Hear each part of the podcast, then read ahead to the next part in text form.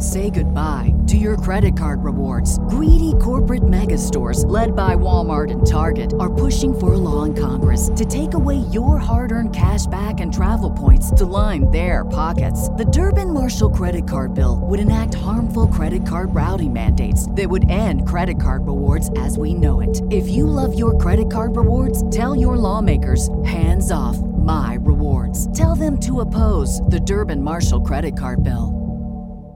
Welcome in, Hysteria Nation, to a very lazy edition of Hysteria 51. That's because I got the week off. John's got the week off. The bot's got the week off. Lisa doesn't have to do jack crap. It's because we're handing the keys over to the boys from the north of us, the alien theorists theorizing. It's a very special week because they are doing an episode on our feed and we are doing one on theirs. So make sure you do two things. Number one, you listen here, you check them out.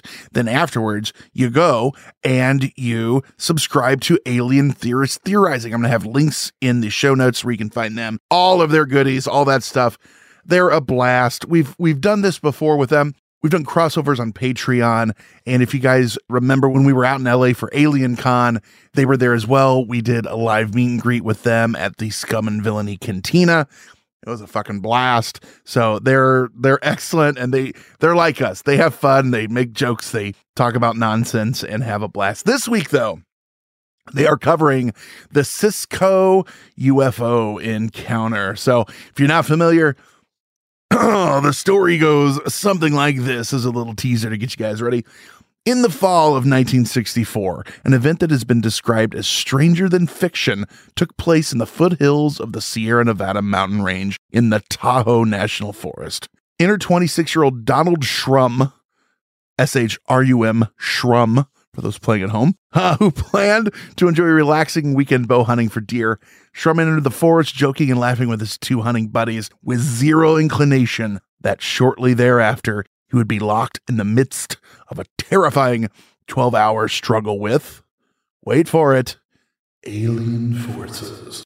Armed with only his wits and uh, his uh, Hawkeye cosplay shit, his bow and arrow, Shrum poured out every ounce of his strength in an all night battle against these would be probers that seemed bent on overtaking him and carrying him away for a fate worse than death.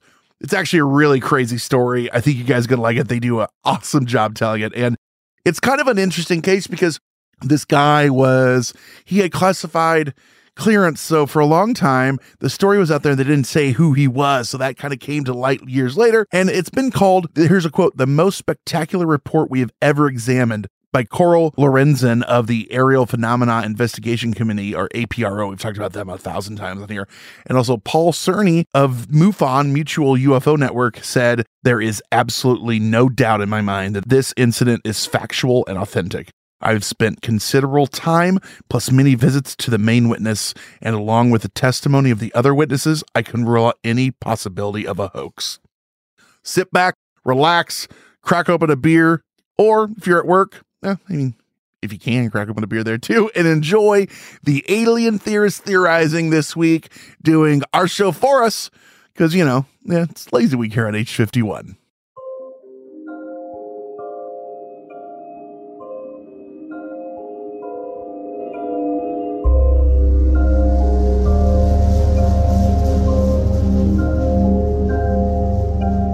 In 1964, then 26 year old Donald Shrum, with two of his close friends, traveled up into the Sierra Nevada mountain range of northeastern California. Known to history as Gold Country, the mountains not only possess rich mineral variety, but also boast an impressive abundance of plant and animal life. Shrum and his companions were set to participate in a leisurely weekend of bow hunting among the pristine forests and rugged ridges set within the Tahoe National Park. Shrum had no idea that on this trip, he would have an experience that would fill his nightmares for years.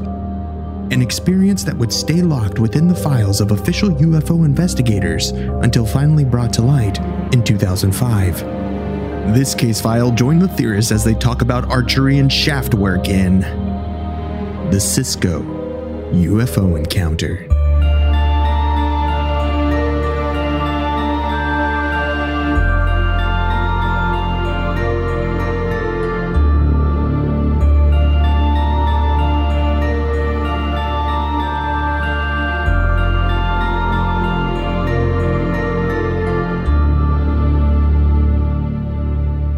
Welcome to Alien Theorist Theorizing Case File 212, the Cisco Grove UFO. I'm Braden. I'm Zell. I'm Dan. And I'm Andrew in a little box. Yeah, But stuck He's in Andrew the in the studio box because BC is flooding, breaking. It's been burning. This place is fucked. End times, baby. end times. It's yeah. If you're listening to this, we're a little late tonight. And to be honest, at any point in time, it feels like you know the the cracks of hell might open up and just swallow us all. At this point, BC, like Zell said, is under a state of emergency. Basically, all our major highways have catastrophic damage from mudslides and excessive rain. Hundreds and hundreds of people are trapped on highways. Uh, cities are completely, multiple cities are completely flooded to the point where everyone has to evacuate. Uh, it's It's absolutely wild. insane. Dude, portions of the highway, like in the Coquihalla, have just disappeared. Yeah. They like no longer exist. Just washed right out. Gone. It's It's it's wild because I was on the roads yesterday and literally just missed catastrophe after catastrophe and just snuck by and got home. Like they were right literally the storm. They were literally there was like a mudslide, a tidal mud pool just following us home basically because this, everywhere we went, me and Miss Conspiracy flooded immediately after we left. Well, it's funny Like, we we were we were Oh, sitting so in a you were the pub in heralds. Princeton. You were the heralds Yeah. of destruction. two of the four horsemen. Yeah, we rolled okay. through. Well, it's, dude, it's funny. We were at Cosmic Channels and we're, people are like, "Where's Brain?" I was like, "Well, he's probably buried." Wait, A no, it's- Zell's like, where's Braden? Oh, uh, Braden's dead. I'm like, well, just relax. Wait, I mean, wait, like, wait, we shouldn't he say could that. be. our bets. There's a fucking chance here. He's dead. Yeah. Maybe. I- Could be. That joke This might is- get old real quick. Yeah. This is how close. Uh, at one point, there was a mudslide ahead of us. We had already got detoured from one. We'd already crossed a bridge that an hour later was completely wiped out. Um, we were sitting in Princeton waiting for a highway update to see if we'd be able to sneak through a detour. Uh, we were eating at this pub and uh, we got the green light being like, yo, highway's open. You, there's a detour. You like, you basically got to go right now. Um, the weather's looking bad. So go before they shut it down. We left. An hour after we left, the whole city of Princeton was flooded and that bar was underwater that we were at. An hour after That we were is there. so fucked. It's so insane. Crazy. If we would have waited 45 more minutes, we wouldn't have had to pay. for anything ever again because you'd be dead. No, but we made it, and we thought even today, then the power was going out in West Kelowna. We're like, okay, well, maybe the podcast might just be over. But Andrew braved a dark, lightless ride over the bridge, and he's we put him in the studio closet, and he's here. Boys, it, the power's been out at my place since what, two? When did we, or three? When did we hop on Three o'clock. Yeah, yeah, like three o'clock. Yeah, yeah. Just gone. fucking disappeared. It, it's going to get interesting in British Columbia because all roads out of the lower mainland of Vancouver, all major highways, Gone. like I said, catastrophic damage, like multiple mudslide, bridges gone, and we're already in a supply shock, and there is now no way for goods to get from Vancouver to anywhere else in BC or Western Canada. No, no big, no big deal. Just our main port, yeah. Yeah. oh, it's so frustrating. the only port in BC Having said that, I'm okay on Vancouver Island, so maybe uh, you know, for now. maybe I can send you guys some Mister Noodles or something when you need it. I would, yeah, I'll FedEx you some Mister Noodles. Yeah. You can only fly shit here. So, anyways, we'll uh, we'll keep you updated as the storm Um, continues. And I also, before we get going, I got to give it up to Dan for finding this one. This case file we're about to talk to is fucking wild, man. It is great. Like, might be one of the best single accounts uh, of a UFO encounter. Wow, when you say best, you mean like most entertaining. Detailed one-on-one Yeah. Yeah, encounter. the, the best singular account of a UFO encounter. It is, yeah, I will agree. I'm 100% agreeing with Brain that this is a, this is a very, very, uh, or an absolute gem of a case. File that I found this, uh, you know, uh, scouring around, uh, for case files as I normally do. So, um, like we said before, this one's uh, usually referred to as the Cisco Grove UFO encounter. And uh, most of the information comes directly from the source. And uh, it was uh, a lot of the stuff that we're going to be talking about comes from the book, if you want to pick it up, uh, uh, The Aliens in the Forest, the Cisco UFO encounter by Noe Torres and Ruben Uriarte and it was published in 2011. Uh, this actual story didn't really gain a lot of traction until the early 2000s, even though that the events uh, that are described in the book took place in 1964, and the primary person uh, that that had the encounter, uh, Donald Shrum, uh, who w- when he when he came out and talked about this and wanted to put the story down into a book, um, he was 73 at the time. So 2011. One and honestly, like I think his name should be when you think UFO encounter and abduction or anything like that, you should be thinking Donnie Shrum before you think of Travis Walton. Hundred Uh, percent. you know, he should. This guy should be up there with Betty and Barney Hill. Well, didn't they Like, didn't they make a movie about this guy? Run into aliens. Didn't they make a movie about this guy? I don't know. I mean, I'm pretty positive fucking this is the basis for Predator. Yeah. Is it not? or Rainbow It's- 2. Yeah. I mean, Yes, You're not far off. Like, it's not far off. so like I said, the the whole event s- series of events starts in 1964, and it takes place in the uh, rugged foothills of the Sierra Nevada mountains in the Tahoe National Forest of northeast, northeastern California. Now, um, Isn't that Bigfoot So country. s- Northeast. yeah. um Oh, dude, yeah, oh yeah, it's Bigfoot country for sure. yes, it is. okay. Also, yeah, also known for that's where you get the uh, Sierra Sounds, I believe. Like that took place in the Sierra Nevadas as well. Uh, now, so Friday, September 4th, uh, Donald Shrum and two of his friends uh, took a trip out to a hunting trip out into um, these mountains. So they made camp about three miles south of Route 40 near one of three small lakes that were in the area. And I believe like so rifle hunting season had opened up and they were going to go hunting. So they had Yeah, taken their bows with them. It's Bow it's bow season. season. So usually like two weeks before or something, they have a special time that's just for uh, bow hunters and junior hunters to go out. So these guys were definitely taking advantage of the open bow season, which is a hard, which is a hard hunt, man. Well, but these Because, guys were seasoned vets, though, man. Like you talk about the equipment they brought with them. They were bringing hi- harnesses so they could sleep in the fucking trees if they had to. Not fucking around. No, man. Like these guys are like what we're talking about. This is some predator shit. Well, you, it, I think too. It's it's not necessarily just to sleep in the trees. I heard lots of lots of people talk about that.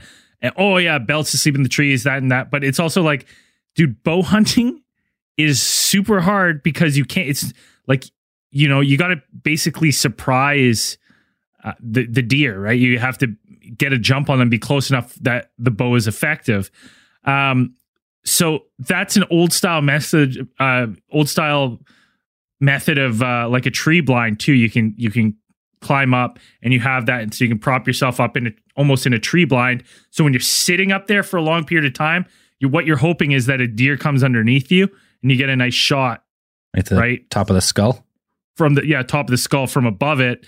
Um, you I know mean, how far like away do you it- think do you have to be to make it about as effective as a rifle? Right? Like you could probably be like fucking ten feet away from that thing, and it's still going to work like a gun. Oh, Yeah, you could yeah, be. no, no. They got. Well, I mean, I'm not sure yards. about. I'm not sure about their bows that they brought, but like one of those new, like modern compound hunting bows.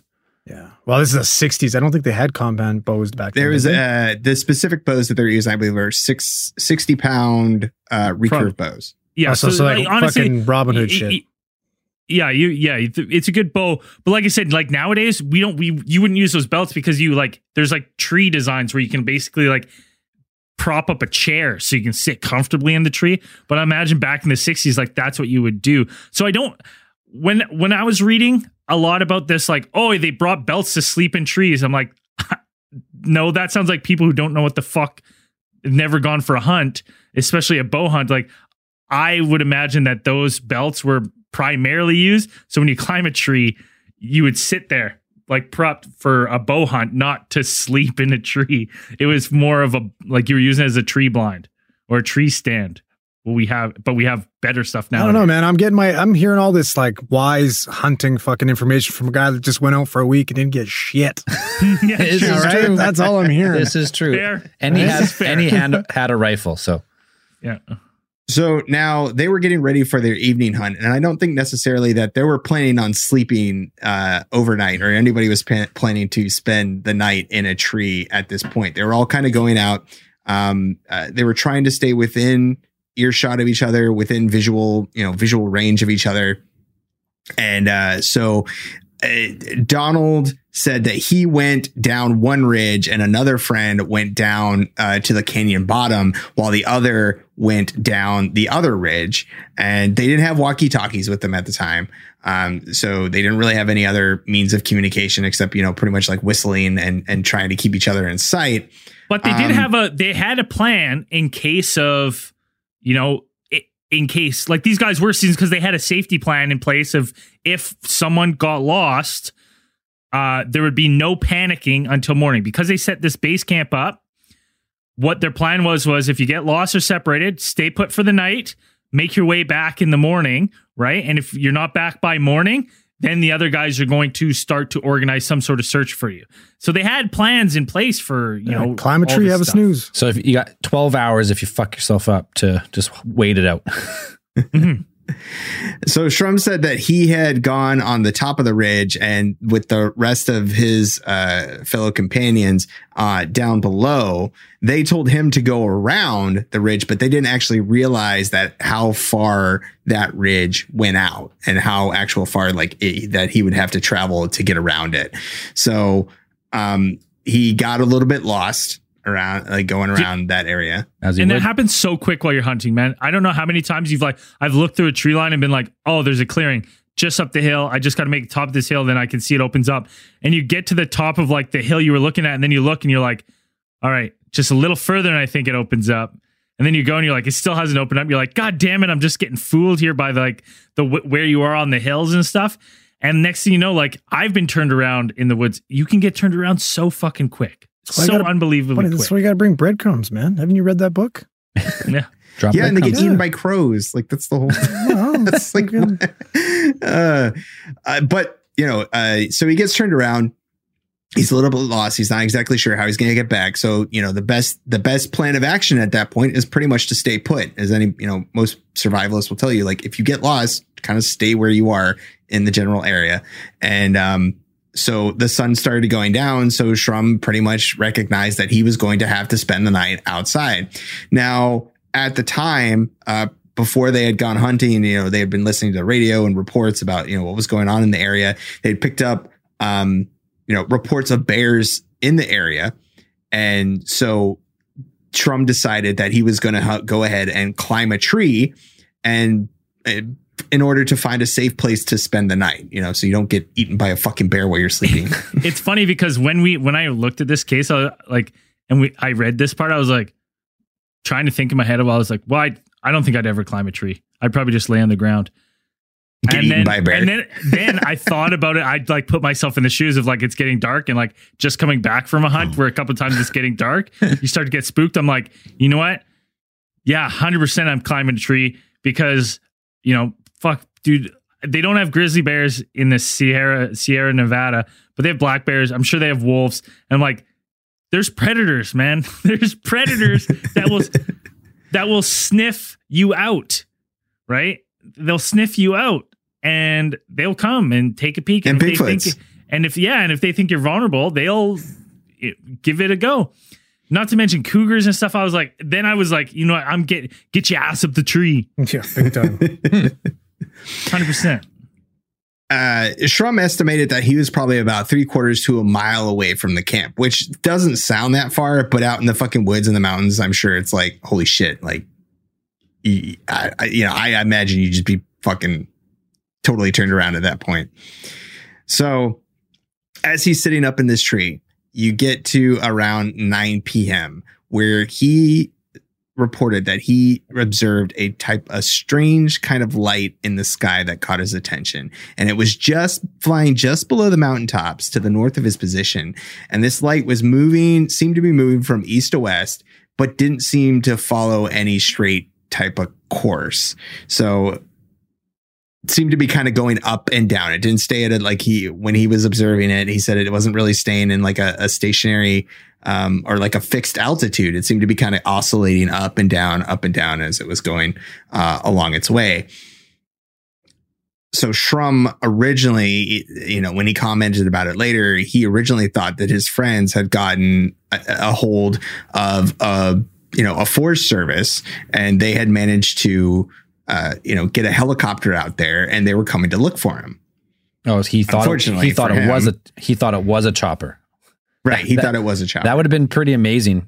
He's only gone for the one night. They've already called search and rescue. They're already bringing a chopper. He's probably Yeah. sitting in that tree being like, fuck, boy, stick to the plan. It's all good. I'm Well, having a snooze in the that's what- tree. and that's he. This struck him as odd. He was like, "Well, god damn! Like I, we had a plan, right?" So he, again, these guys are seasoned vets. So he climbs down and he makes, you know, the standard SOS like three signal fires. I, I, I'm guessing like I don't know if he already had them prepped like or what, but he or lights something? three signal fires. Boom, right? Because he's like, right. okay, he didn't. well- pre- he as soon as he saw that, he started gathering material together. He said he climbed out of the tree, dropped down, and started gathering material, and then lit the fires. because he's thinking that these guys have done just that, and he's like, okay, well, I I better do my part then, and at least make myself like you know known. So, uh, you know, he says, I-, I stood between the two fires. I built on rocks and way, you know, I built on the rocks and he waved his arms, uh, back and forth, yelling and screaming, trying to make himself as visible as possible to this light. And then finally the light started coming towards his position. and that's when Shrum knew he fucked up.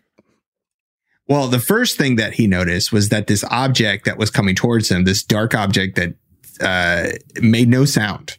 There was zero sound coming from it. So, you know, once you hear it, once you don't hear that, Not a you know, chopper. that kind of not a chopper. Yes, not the chopper.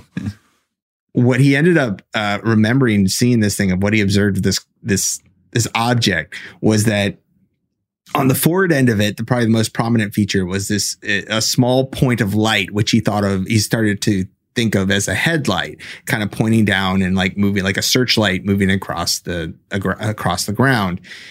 But another thing that he said was that this the hull of this ship, the outside surface of this ship, seemed to him to absorb light, like blacker than black, that kind of thing. Fucking Solarius. Darker than dark.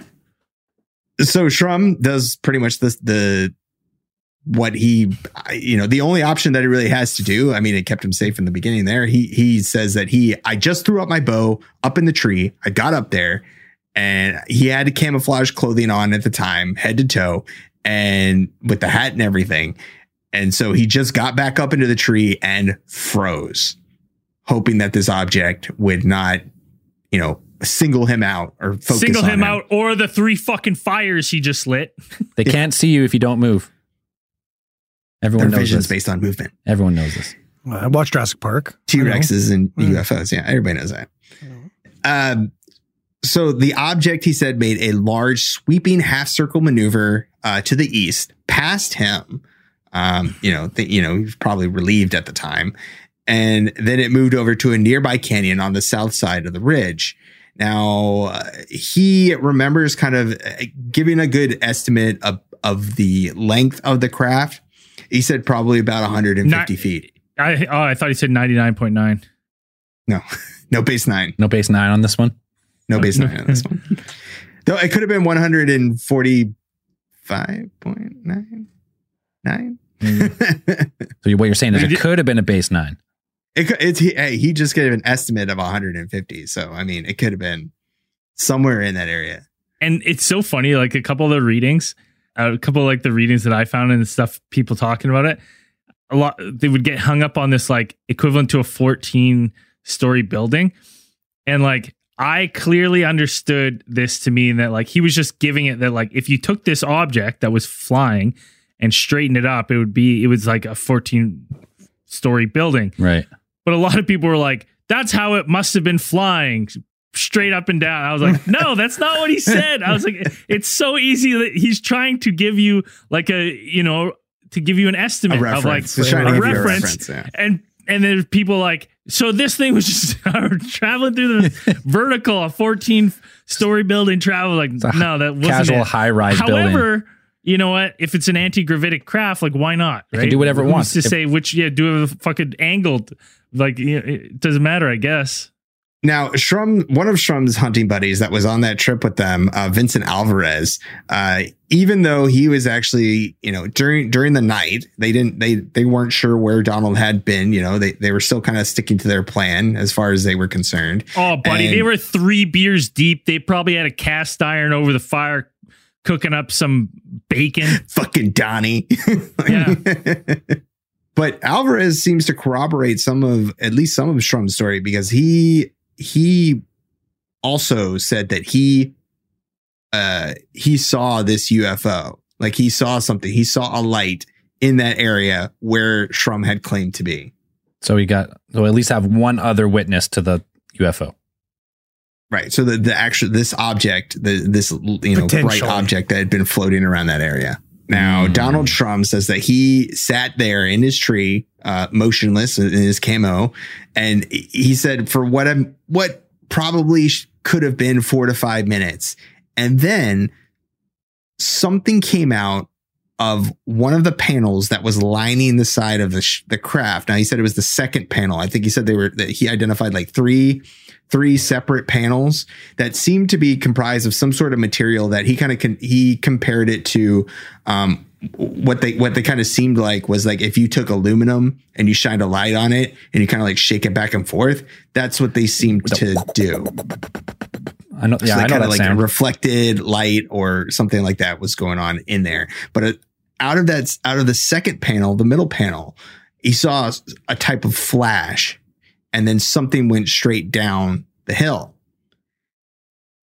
A short time later, he would see what he started, what you they refer to in the story, and what he seemed to kind of think of as some type of scout ship, a second craft, smaller craft that exited out of the Oh. larger so he one. saw he saw some sort of mothership at first. This thing, and then well, yeah, you could refer to it as the, uh, you know, for the purpose of the story, you could refer to it as a mothership. And then this second object, the baby ship. kinda- Given the the size, baby that ship. that makes a lot of sense, right. So he's right? Because that looks like that fucking that that's like the size of the one from Independence Day. That's a big motherfucking ship. 15 stories. Yeah, That's big, a big, big, fucking ship, ship. dude. So it stops, seems to hover there. The panel seems to warp or something, and a ship camp comes down the hill.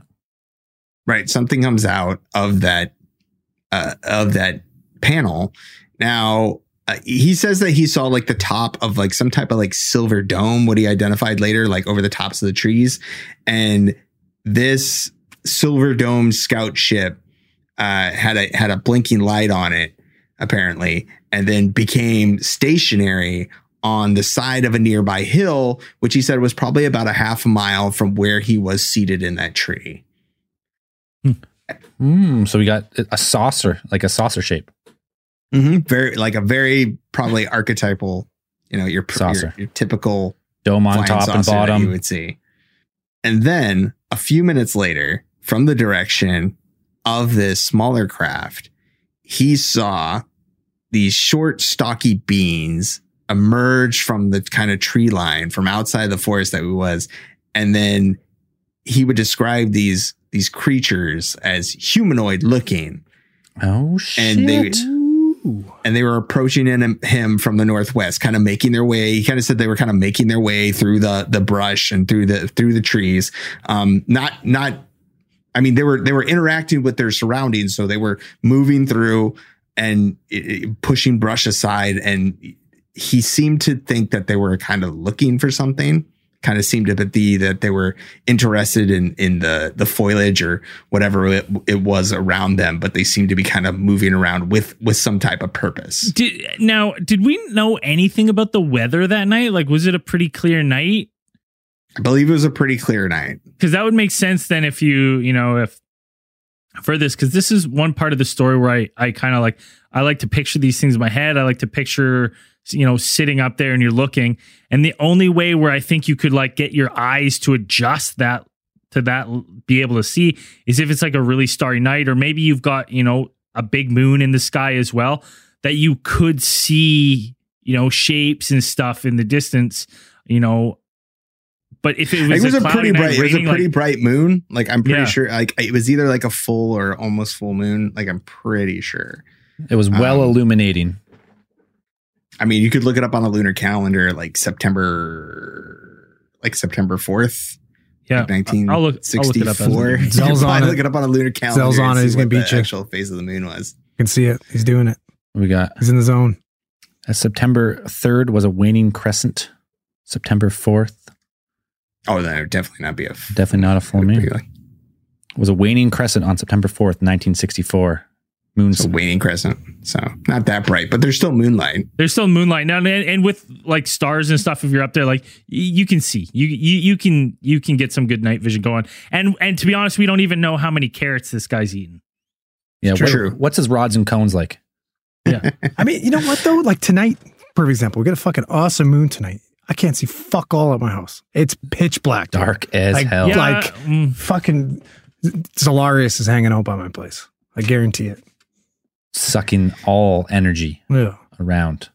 Like you can't see fuck all. You can't see. I can't even see my feet in front of me here. Like So we have uh, we have a pretty good description of what these creatures look like, and and from Donald's uh, recollection of what they look like, I think we have a picture too of like his original sketch and or the the kind of yeah, they're wearing some sweet like fucking eighties Miami Vice suits with puffy shoulders. Yeah, I mean, here a little go. bit like that. Yeah. kind of maybe if they were if they were like rad suits. We, we just got. We got the Google Google search image up here, so we'll see what what comes up. But So eh, he described these these humanoids as standing approximately probably about five feet tall, and they were dressed in these full, tight fitting, light colored uniforms, like a, some type tight? of like I, I don't know, tight, tight, not, not Wait. super tight. like silver suits, You couldn't make out. You couldn't make out like their abs or anything. I mean, uh, So not tight enough. is were they tight saying. fitting silver suits? Because we've seen, we've heard of these before in other encounters. tons. and he said that the joints, like at the elbows and like the knees, there appeared to be the kind of like he he describes them as bellows, but like that corrugated kind of look, and like where you would put the joints in like a diving suit or something. Like that's Yeah. where you Kind of like a like a Flex describes. points. like a slimmer Mm, okay. slimmer like spacesuit. Right. But the thing is, like, it, they seem to be human in form, but they're just like really short. Like they were very short proportion. Like yeah, they look, were, they five were feet pro- isn't that short, Dan. well, but Relax. they were short. Five foot. That's not that small. All right. No. Depends who you ask. Come on now. Now, um, like in the pictures, you'll think it's like cut, like a, some type of visor or something seems to be up over their face. But he described that they were covered by it was just a hood of some type, and then Oh, or, or a helmet. Looking like Cobra but Commander. you could see the face, but the face was dark and like featureless. And he does this. He goes on in the story to kind of describe like what the nose looked like. The like they had some type of like just like a flat nose. that picture kind of makes it look like Talon, like Court of the Night Owls. And he, uh, funny you mentioned that because uh, the the thing that probably impacted him the most, he'd say later, uh, was the eyes. Like they had these huge, what he could see, like in these hoods, he could see these huge dark eyes that he kind of compared them to goggles, but they didn't seem to to be goggles. Like they were darker than the the rest of the face, like the rest of the featureless face. They had these just huge dark orbs for eyes. It's a ter- terrifying. Terrifying. Absolutely. Like you see these things coming out of the woods, dude. I No thanks. would have shit myself up in that tree. So he had he had one actually approach him at first, and then he said like moments after that one appeared, like a second one came. So you have these two creatures um, stopping about hundred feet uh, northwest of where Shrum is sitting in this tree, motionless in his camo, and they seem to be studying or gathering samples from what either he, what he identified as a type of manzanita bush. That's just a type, of plant shrub. Yeah. as a type of shrub. Now, I didn't know this before I, I read in the book and, and you know learned this, but there are certain species of manzanita bushes that are uh, they're native to the, to the United States, and there are actually 106 species of manzanita. And uh, almost 95 of them are found in the mountainous areas of California. And there are actually some species that are among the rarest plants on, in the world. Like they are actually classified even today. They are still classified as like endangered species, and there's only small areas in the Sierra of Nevada where they grow. They're pretty cool Pretty- looking that's shrubs. a, that's an interesting, interesting tidbit. It's a cool name, too. You know, Manzanita. possible reasoning of these things coming down in this area. Oh, like they're aware that these plants are only found in this one region. That's why and- they're there. Yeah. Well, they seem interested in one of the bushes Yeah. that seems to be a, a man's. Has anyone tried smoking them? That was my exact next question. I, I I'm not sure. Has I didn't, I didn't look that has up. anyone smoked Manzanita? Pod trip to Northern I don't, California. I don't think you want to smoke it. Smoked That's what the government wants you to think. Sure, sure, sure. Mhm. But so while while they're in mid study of e- exploring and seem to be you know assessing the area and and they're you know uh, of the assessing the area for foliage or whatever they're doing, they one of the humani one of the humanoids ceased, stopped, and then moved directly to the base of Shrum's tree. Oh, he spotted no. Shrum. He didn't stand still enough. And then as the first one is standing there, shortly after, the second one joined it. And then they both stared up directly at where Shrum oh, was that's a seated in the tree. that's a terrifying. Just to picture that in your mind, you're stuck up in this tree. These two random humanoid-looking alien figures come up, one one comes directly to your tree. just looks look, up. looks up. His buddy comes Then the- over.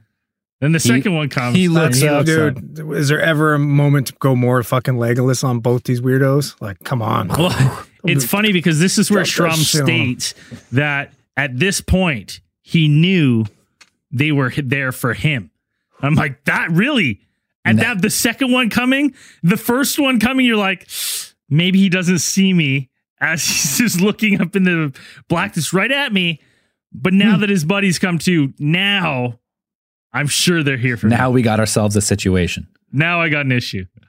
So, I- and an interesting bit after this is these these two creatures are staring directly at Shrum, and this is where he gets the really good impression of what their eyes look like and what they like. What they're illuminated really by fire as well. disturbing, yeah, really disturbing eyes. And um, you know, back to Andrew's mention of the court of owls, Shrum said that he heard these creatures making strange hooting or cooing noises, uh, which he compared to the sound of what an owl would make. Dude, I'm telling you, we got it all wrong. The Mothman was never a Mothman. He was an owl man, and these are his owl people You did. in their spacesuits. you did say that on the case file. More like Mm-hmm. Aloe Man. And even more interesting, he said that there seemed to be a similar sound emanating from the hovering mothership. Every time, and he, and he kind of seemed to note it, like ah. when he focused in on this, he kind of concentrated on this this interaction that seemed to be going on. He see it, he said it seemed to be that every time the the sh- the noise would come from the ship, those creatures would do something else like they would they would they would they would change their course of action of, of whatever they were doing so he said that he kind of connected these sounds and the creature's actions that it might have been some type of uh a communication between the, the, boss two is up there being like, yo, you guys, but then get also those this manzanitas, dude. kind of We need those manzanitas, Come on, bro. let's go. it's uh, it's interesting that they they like speak in. It's almost like because I'm not gonna say they speak in owl, but I'm like maybe they're using something where. It, it, basically, their speech is now camouflaging, talking to the open, and, and you know, like we thinking it's, uh you know, just a couple owls shooting, right? It, maybe that's not their native tongue, but it's something to do with like their way of camouflaging around the It's- cir- like. I'm gonna be listening really carefully next time I hear Babylon Brook. Well, it's fucking interesting too because like I trying to rack my brain right now, but like ninety percent of these cases we talk about, it's all fucking, it's all ESPN. Owls. No, it's Uh, all yeah. ESPN. They're Yeah. talking to each other until his brains. Right. They're never making noises. Never, not not usually audible. No. No, right?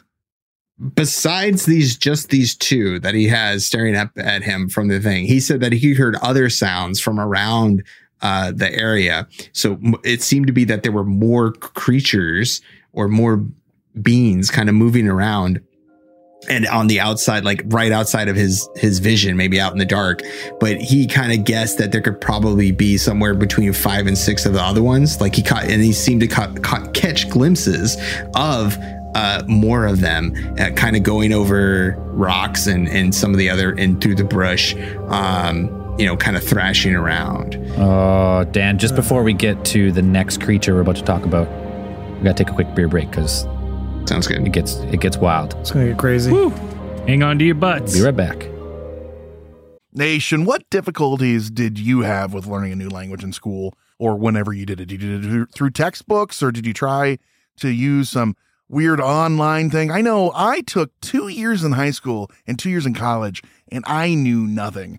And that's because I wasn't using something like what we have been blessed to have as a longtime sponsor and we use it. Rosetta Stone. They're the most trusted language learning program and it's available on desktop or as an app. And the reason why I enjoy doing it, it immerses you in the language you want to learn instead of just being silly drills and a class you can sleep through. I definitely use it. I, I think it's really cool how they have the speech recognition program on there. It gives you the feedback on the pronunciation. Are you making fun of me because I can never do that? That's what you're getting at right now. That's what it, it's like. What are you trying to do? Do it right. Uh, but it is really cool. They've got all kinds of lessons. You can do it uh, offline. You don't even have to be online for it. that is great because it's right there in your pocket or at your home and you can do it. You got 15 minutes. Let's go to town. Let's do it. You know, and it's amazing value. Lifetime membership has all 25 languages available. For any trips you need language in life, you need to brush up on stuff. Maybe you just met a girl or a guy or a non binary and they're from uh, somewhere else, somewhere, you know, who knows? Well, if they're in the one of the 25, Rosetta's going to work for you. And you get lifetime access to all of that. And there is a 50% offer. So it is a steal. So don't put off learning language. There's no better time than right now to get started. For a very limited time, Hysteria 51 listeners can get Rosetta Stone's lifetime membership for that 50% off that I just told you about. Visit rosettastone.com slash today. That's 50% off, unlimited access to 25 language courses for the rest of your life. Redeem your 50% off at rosettastone.com slash today. A today. BetMGM has an unreal deal for sports fans in Virginia. Turn $5 into $150 instantly when you place your first wager at BetMGM. Simply download the BetMGM app and sign up using code Champion150. Then, place a $5 wager on any sport. You'll receive $150 in bonus bets, regardless of your wager's outcome. And if you think the fun stops there, the King of Sportsbooks has plenty of surprises in store. Check out daily promotions, same game parlays, live bets, and so much more. Download the app in Virginia today and get $150 in bonus bets instantly from your first wager. Only at BetMGM. BetMGM and GameSense remind you to play responsibly. See BetMGM.com for terms. 21 plus only, Virginia only. New customer offer. Subject to eligibility requirements. Rewards are non withdrawable bonus bets that expire in seven days. Please gamble responsibly. Gambling problem? Call 1 800 Gambler. Promotional offer not available in Washington, D.C. We're back. We're back for Oh. round two of the epic. Bring in, Back for blood. bring in the encounter. next the next humanoid. looking Shit's gonna get fucking weird, fucking boys. Feature. This is when stuff gets super awesome. So now uh, Donald Shrum is talking about how he has noticed like more than one of these five foot, like these smaller figures. Like he can identify them from their their, their whitish silver things, and he's kind of seen them kind of moving behind the brush and by, uh, through the trees on some of the like right outside of like where he's a little bit farther than the other two that have actually seemed to notice him. Then he hears a, like a crashing, thrashing around sound, like seeming to come directly from the forest uh, in his direction. And when he looks over to the source of the sound, he sees these two huge eyes coming toward him. And he describes these things looking as like two flashlights hooked together. So like two beams of light, like fucking Iron Giant, like Yeah. you know, coming out. And um he described, but you know, not Iron Giant like nice, you know, white, warm white color.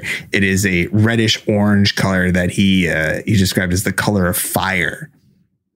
And Oh these things God. illuminated the face and the jaw of a robot like creature that was rapidly approaching where Shrum was uh, perched in his tree. Was it screaming, ignore me?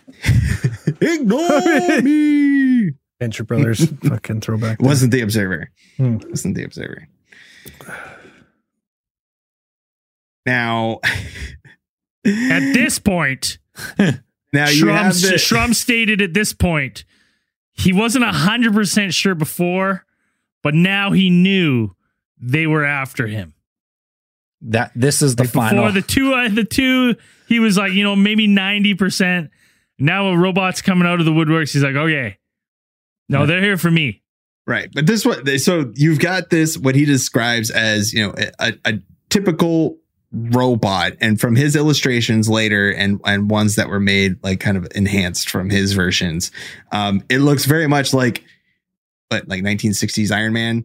Wait, listen, Like, are we he's very- positive fucking Schrimmer over here? David Schrimmer. Is he, Shrim. are we sure he's not a fucking mutant? Are these just sentinels coming to get him? like, do we know this? brought, brought in the We're Sentinel sure. program. Yeah. I mean, he survived. A, a, you know, uh there in the Sierra Nevadas around that September, like the temperature could probably drop to around freezing. And as we'll get to in a point, he survived an entire night without any real like cold gear. This guy's badass. Uh, Oh, perched shit. up in that tree. So maybe. Okay. Who knows? well, it's just September. I mean, you can't get that. It's not that cold. but like up in the mountains and stuff, like it still gets That's true. cold. Like they still get pretty close to Absolutely. like Depends on elevation, I guess. yeah. How high up there?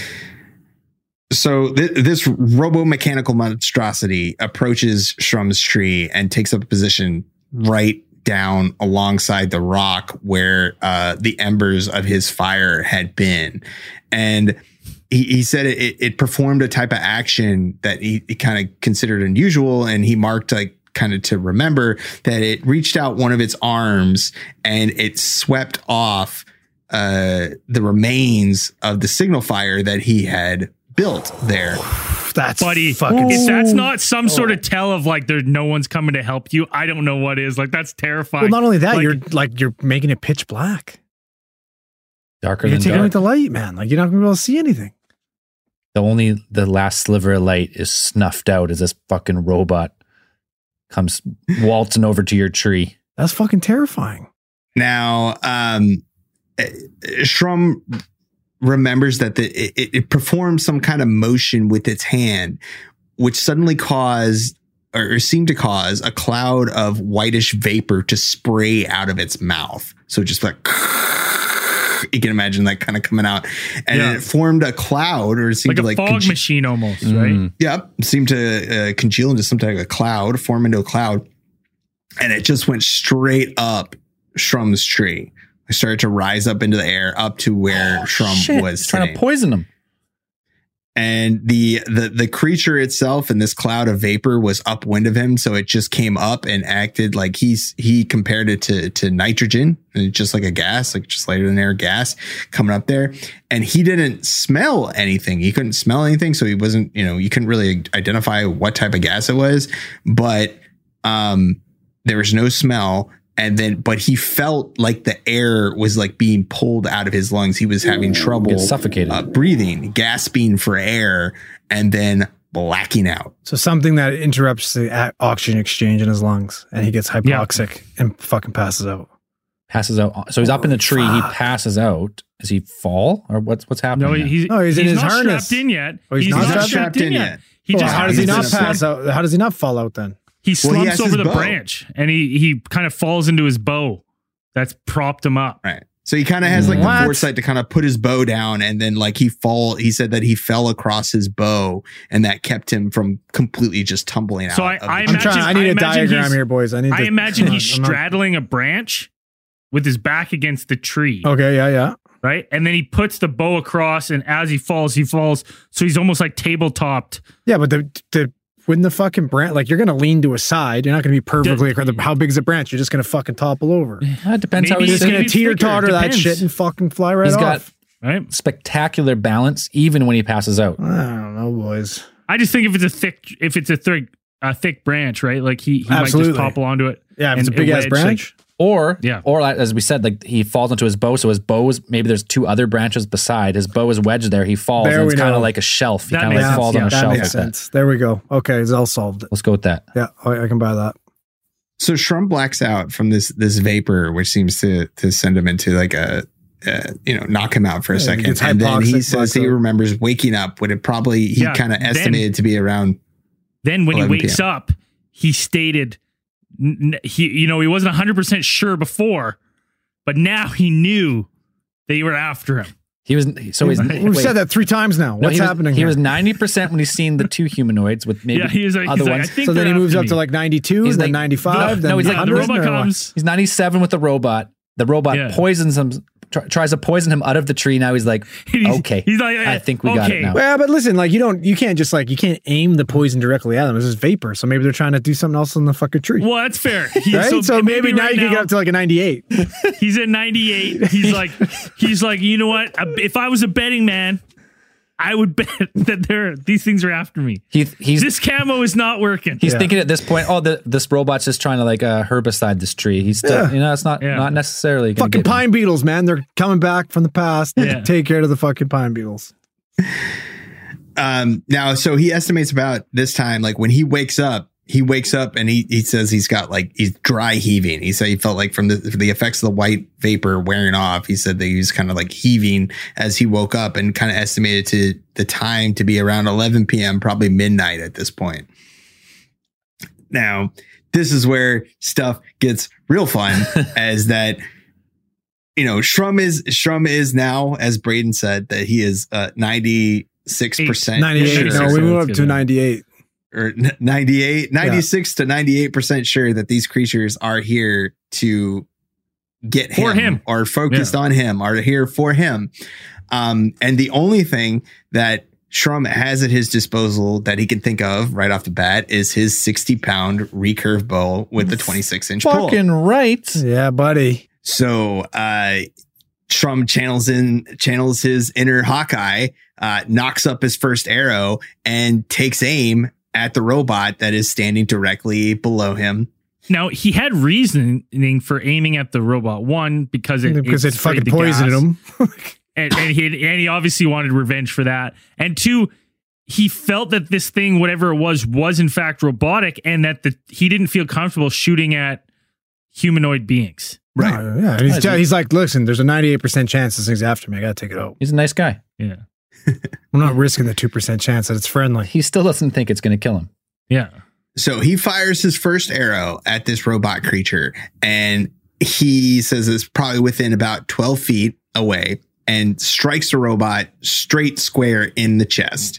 Oh, maximum impact at that range, twelve feet. and Shrum recalls seeing a very bright flash of light, like a big arc flash, like an arc welder. So like, just- sparks. that's a- yeah. Um, I believe uh, Shrum was a was a welder by trade. Um, that's um, he had been work he, like he worked on uh, I think he worked in like a rocket factory. Uh, is where he originally Yeah. um what he had been doing, and so he was very familiar with this kind of stuff. But he compared it to an arc welding flash, and after being struck with this arrow, the creature kind of moved back about 10 or 20 feet. Staggered him. But the the arrow, from what Shrum could tell, had hadn't inflicted any type of real noticeable damage this is on this the creature's body. I tell you, it, it sent the other two. It sent the other two humanoid creatures into the woods. Though they're like, "Oh fuck, we're out of here." Yeah. Yeah, those ones who, that had been originally standing like a, another additional 10 feet, but probably about 10 feet away from where the, the robot was, they fucking booked it. They Dude, took yeah. they He, he's like, he's shooting trees at us. yeah, there's one little. There's probably one of those dudes in that robot controlling it. Fucking.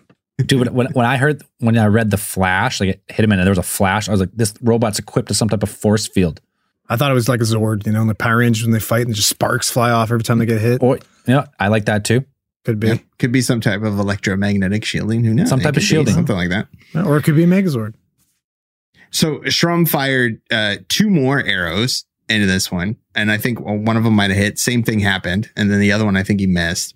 But Did he give him a Legolas? Like he shot the one, then quickly in quick su- succession, just bang, bang, two oh more. yeah, Oh, that's nuts. um, if it helps with the imagery, yes, it's probably some type of Legolas. I'm picturing like I mean, the he probably first had one. them all three knocked at the same time, and then let them go. Oh, One that's at a so bad. That's that's amazing. Let's go with that. I feel like that would be the hardest weapon to use while shitting pants. You know, like while you're like terrified, a, like fuck- ste- a steady bow. you know, like fucking shit. Like especially when you have like Yeah. zero training other than shooting defenseless animals. Yeah, You know what I mean? Like that would be the worst weapon to have in this case, especially for someone. hundred like percent.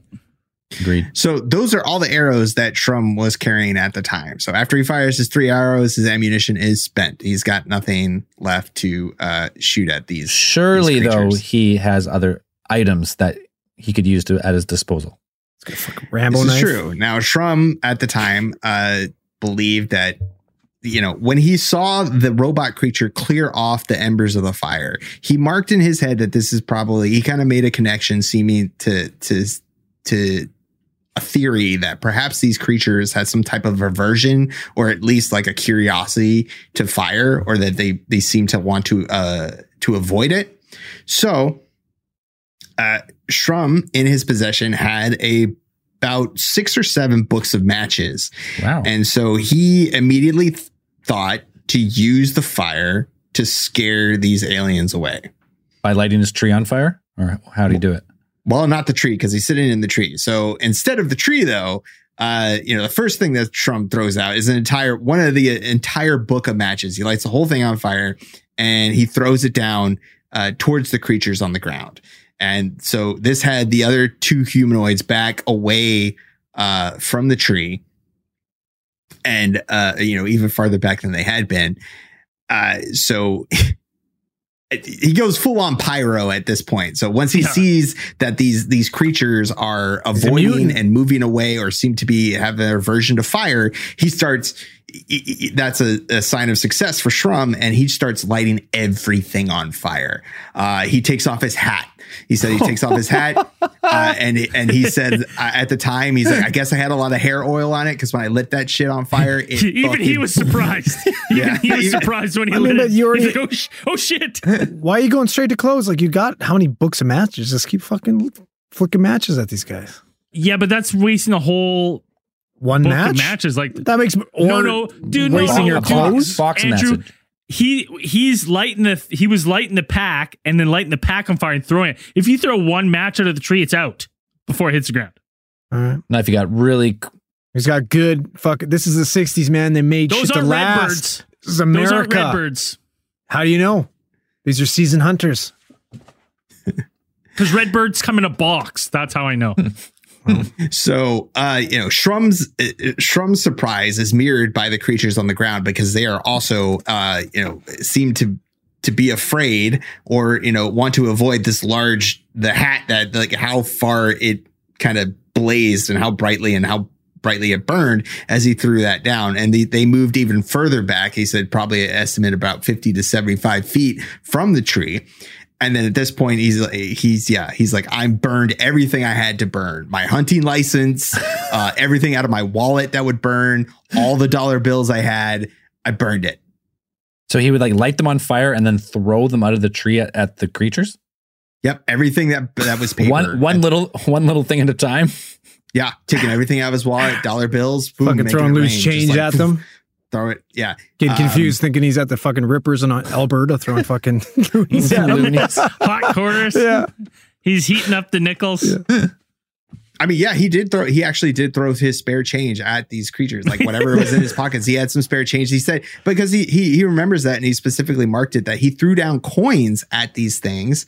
Um, and they actually, but these things actually seem to be. Oh, how badass would that be if he just fucking these. blasts them with his bow, just boom, and then he'd keep the change, you filthy animals, and hucks a couple fucking dimes at them, Kick rocks, pal. It's that's interesting though because you know these things, like Dan said, they scrambled to pick these things up and they're like examining him, right? Like they were interested in.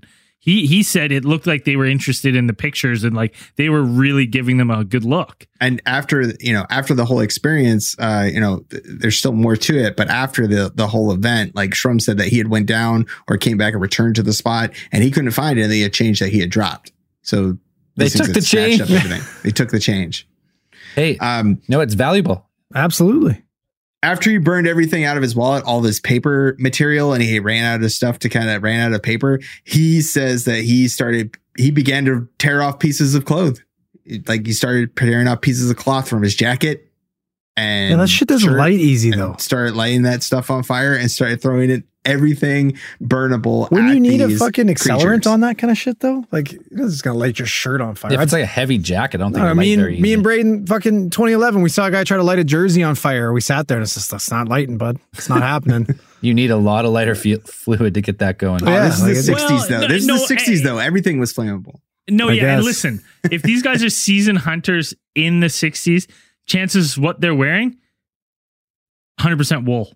100% paper, wearing paper clothes. Wool, Shit yeah. goes No, up real quick. wool, right? 100% wool and it's not all the information we have is that it wasn't raining or anything, so it's not wet wool. So if it's dry wool, that shit's going up fast, buddy. Like it's it's that's not taking It's time. It's not the like the mm. synthetic stuff that we have now. Well, maybe they're just wearing a Canadian tuxedo. All That's- You never know. yeah. It's all denim. That's not going to light very quick. No, we got no clue. Okay, so That's he, what I wear hunting. so he starts burning his clothes. What's right. left? And, and anything, the only thing that he has left after he goes on his fire rampage His is ginge. that he said that he was just pretty much his his shirt, his pants, and his shoes. That's it. He's got like a cotton t-shirt. He's got his pants on, and he's got his boots, and that's pretty much everything that he has on him. And he climbs up to the top of the tree since he's got no other type of uh, you know defense strategy other than to to get up higher into the tree. He climbs up to the top, and this is when he ties himself to the to the tree to the trunk of the tree using his canteen belt. okay. Canteen belt. I thought he had a harness. Oh, yeah, the canteen It- belt it- that was the only thing. it's a it's a special. It's like an extra long belt.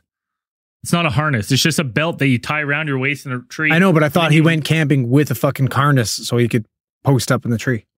oh, that's what It's they just do now. it- it's just a belt, right? it's a That's all- there canteen. It's no just like a it's like a shoulder strap can- canteen. I'm so the sure, or like canteen is the like- harness. Is that what we're establishing? Well, he's just like wrapped that thing around the tree and just kind of like and then and then he Yeah. wrap you wrap it around your high waist, So then you can lean out. okay, I under, I understand that he's using the canteen thing here, but I thought like I was under the understanding that he had a fucking like harness to No. potentially sleep up in this tree. We might have said a harness, but we meant.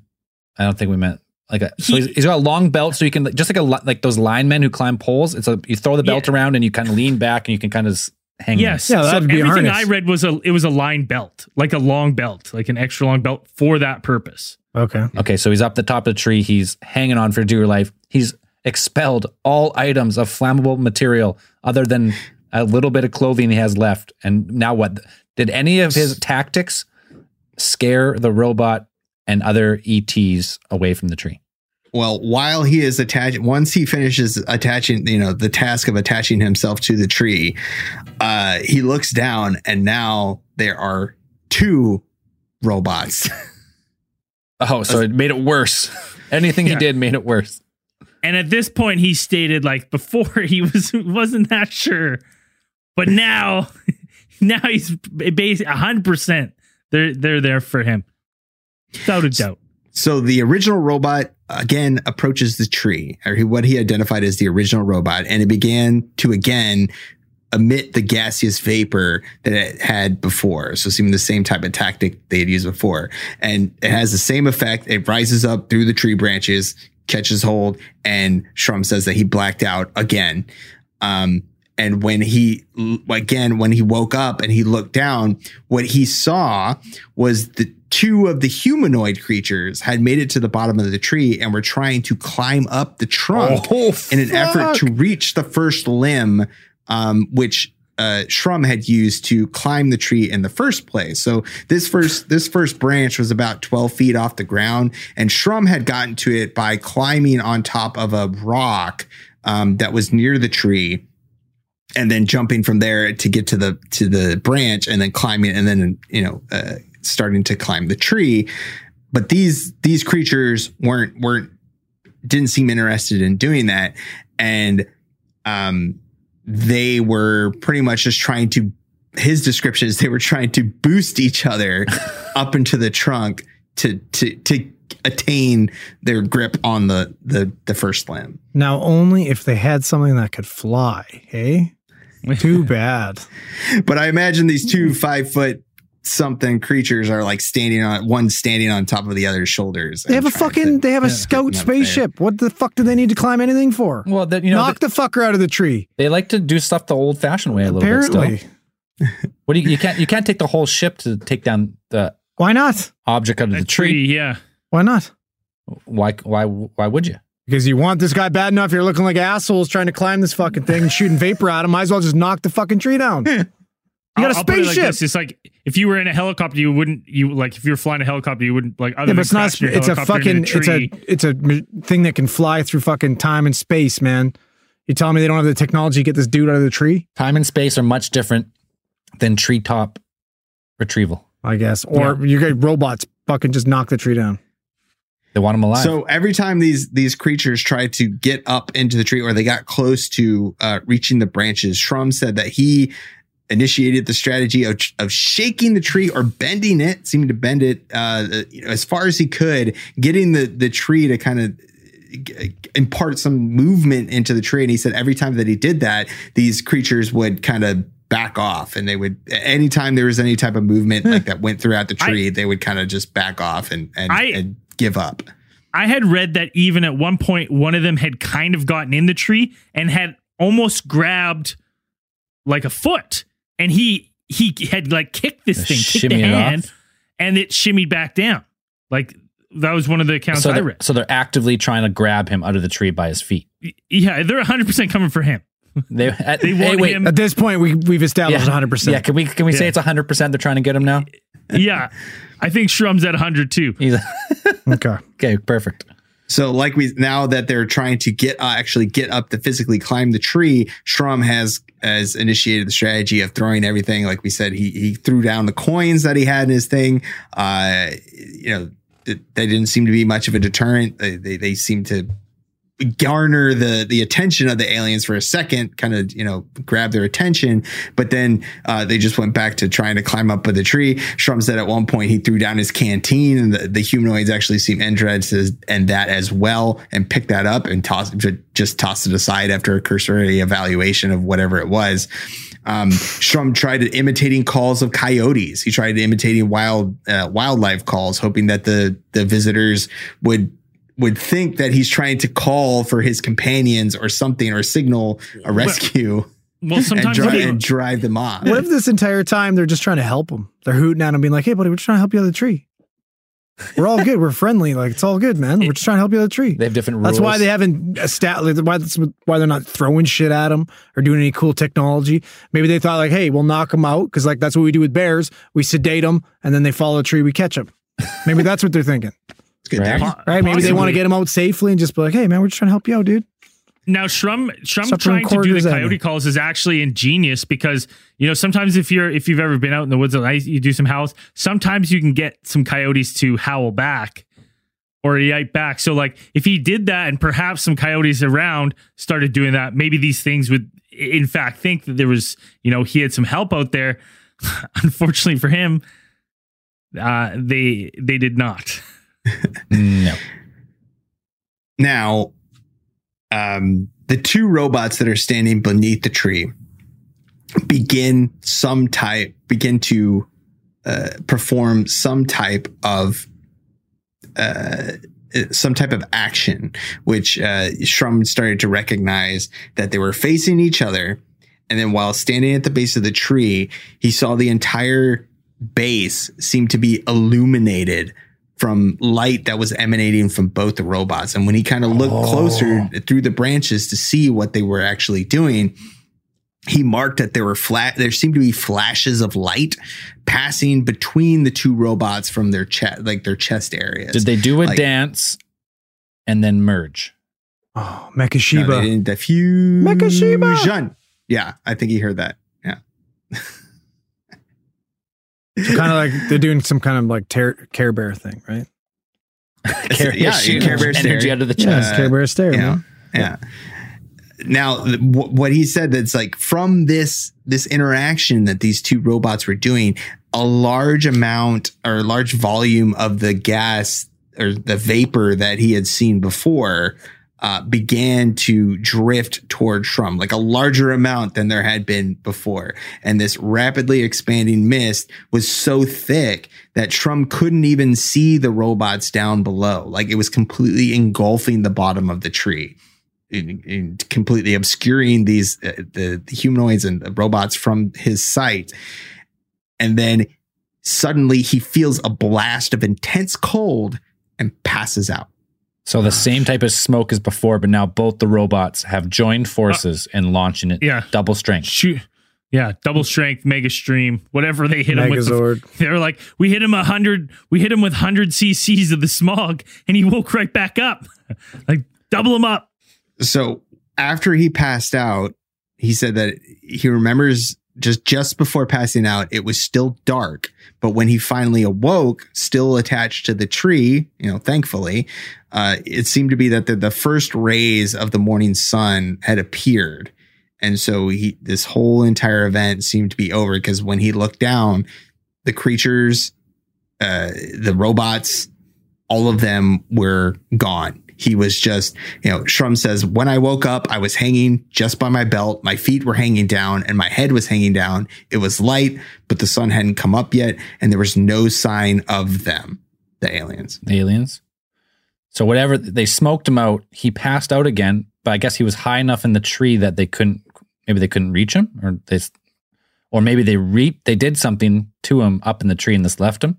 It's not really clear, right? He just he wakes up and the He aliens just they're gone. He wakes up in the same place he passed out. right. Uh, That's all we after this, uh, Shrum managed to climb down from the tree, get, you know, get down from the, descend out of his perch. And then he headed in the direction of the camp, um, where they had established the day earlier. And he said he walked about half a mile and that was it. Like he was like the fatigue started setting in, you know, the, the, the adrenaline started wearing off. And he just said he laid down on the ground and just fucking passed out, just fell straight to sleep. Well, yeah, he was poisoned twice the Yeah. night before, so he, Three times. he got smoked three times. I thought he got Yeah. smoked three times. Three times. Oh fuck! Once, but one single smoke and then a double dose at the end, or twice singles and then a double and then dose. double dose. What like and what a stressful fucking night of terror. Right. And then luckily for him, uh, what he estimated is probably about, I don't know how he, how he estimates these times, but he's looking at his watch or I'm not sure, but he says about five minutes and a short time later, um, he said that he was awakened by someone whistling nearby and it was Vincent Alvarez, one of the, uh, the hunting buddies they had been with and had been out looking for him. And, uh, Alvarez would write later, uh, when he found, uh, when he found Shrum, he would say the night had been very cold and all he had on him at the time I found him was a thin cotton t-shirt and his pants and he was exhausted and tired. 'Cause he ripped everything else else off and burned it and Torched it. threw it down. So he wasn't yeah, he wasn't wearing any of his camo stuff like he didn't have any of his gear on that he had been, you know, that they had left camp with. All that was gone. And he was just wearing a cotton t-shirt and pants, which they had been an ex- not probably not an extremely cold, maybe not below freezing, but still cold enough that you'd be like, "Holy shit, like Oh, what the eh, fuck?" Yeah, dude. any- California cold. anything under like seven or eight degrees Celsius, if you're not dressed like within a couple layers, is cold over extended time. So like it could be real cold if you're only in a cotton shirt. I don't care if it was 20 degrees overnight. If you left camp in in fully dressed and came back in that, I'd be like, what happened to all your clothes? What the fuck, man? what happened to you? Man, you're not supposed to I'd eat the berries, questions. man. Yeah. I don't care how hungry you got. Don't eat that shit. Stop smoking the what's it? Mazenza bush or what the fuck? is it? Manzanita. Manzanitas. That it's So- got to be one of the most terrifying one-on-one ET encounters we've discussed. Like it's Yeah. just him versus Yeah. the aliens all night long. yeah, he took shots at him. Like just everything is just. uh, it- This is this is a wild encounter. Like it's a fantastic encounter of otherworldly creatures and a, and a fantastic account of a, a person uh, encountering beings from you know seemingly another world. No doubt. Now, these these events would weigh heavily on Shrum even later into his life, like uh, immediately following, like weeks, not even weeks, days after uh, returning home from this uh, from this uh, event. Uh, he would uh, his wife Judy would talk about how that he had nightmares. Like he would wake up in the middle of the night screaming uh, it, it- mostly about the eyes. Like he would be, you know, some like the eyes, the eyes, they're watching me. And so, um, you know, he displayed a lot of uh, symptoms that uh, people would associate with PTSD, uh, like from this Mm. event. no, Uh, yeah, Absolutely. absolutely, yeah, exactly. Yeah, yeah. Um, Judy, like Judy, um, would actually write uh, because of the concern that she had for her husband, and you know when he told her, like he sat her down and told her about this, like just shortly after he had returned uh, from the trip, and told her all of the details of, of what had happened. And in 1973, she would she would write to NICAP, which is the precursor to MUFON. Um, if anybody's familiar with that, Such a cooler And- name. They should have kept it. Nikon. NICAP sounds way more NICAP. badass than MUFON. and uh, so you know she would write about how long this had affected uh, Donald, like mentally, uh, psychologically, uh, since that had happened. You know, even like a decade, you know, close to a decade after this these events, uh, he had just endured uh, some kind of you know an extraterrestrial attack or assault or whatever you want to call it, and you know he would wake up screaming at, uh, for years uh, about what what happened that night. A traumatic Yeah, event just like followed him his forever. His wife had to take it into her own hands to like be like, okay, well, we need some answers. We need something. He needs some sort of help because this is crazy. We can't keep going on like this.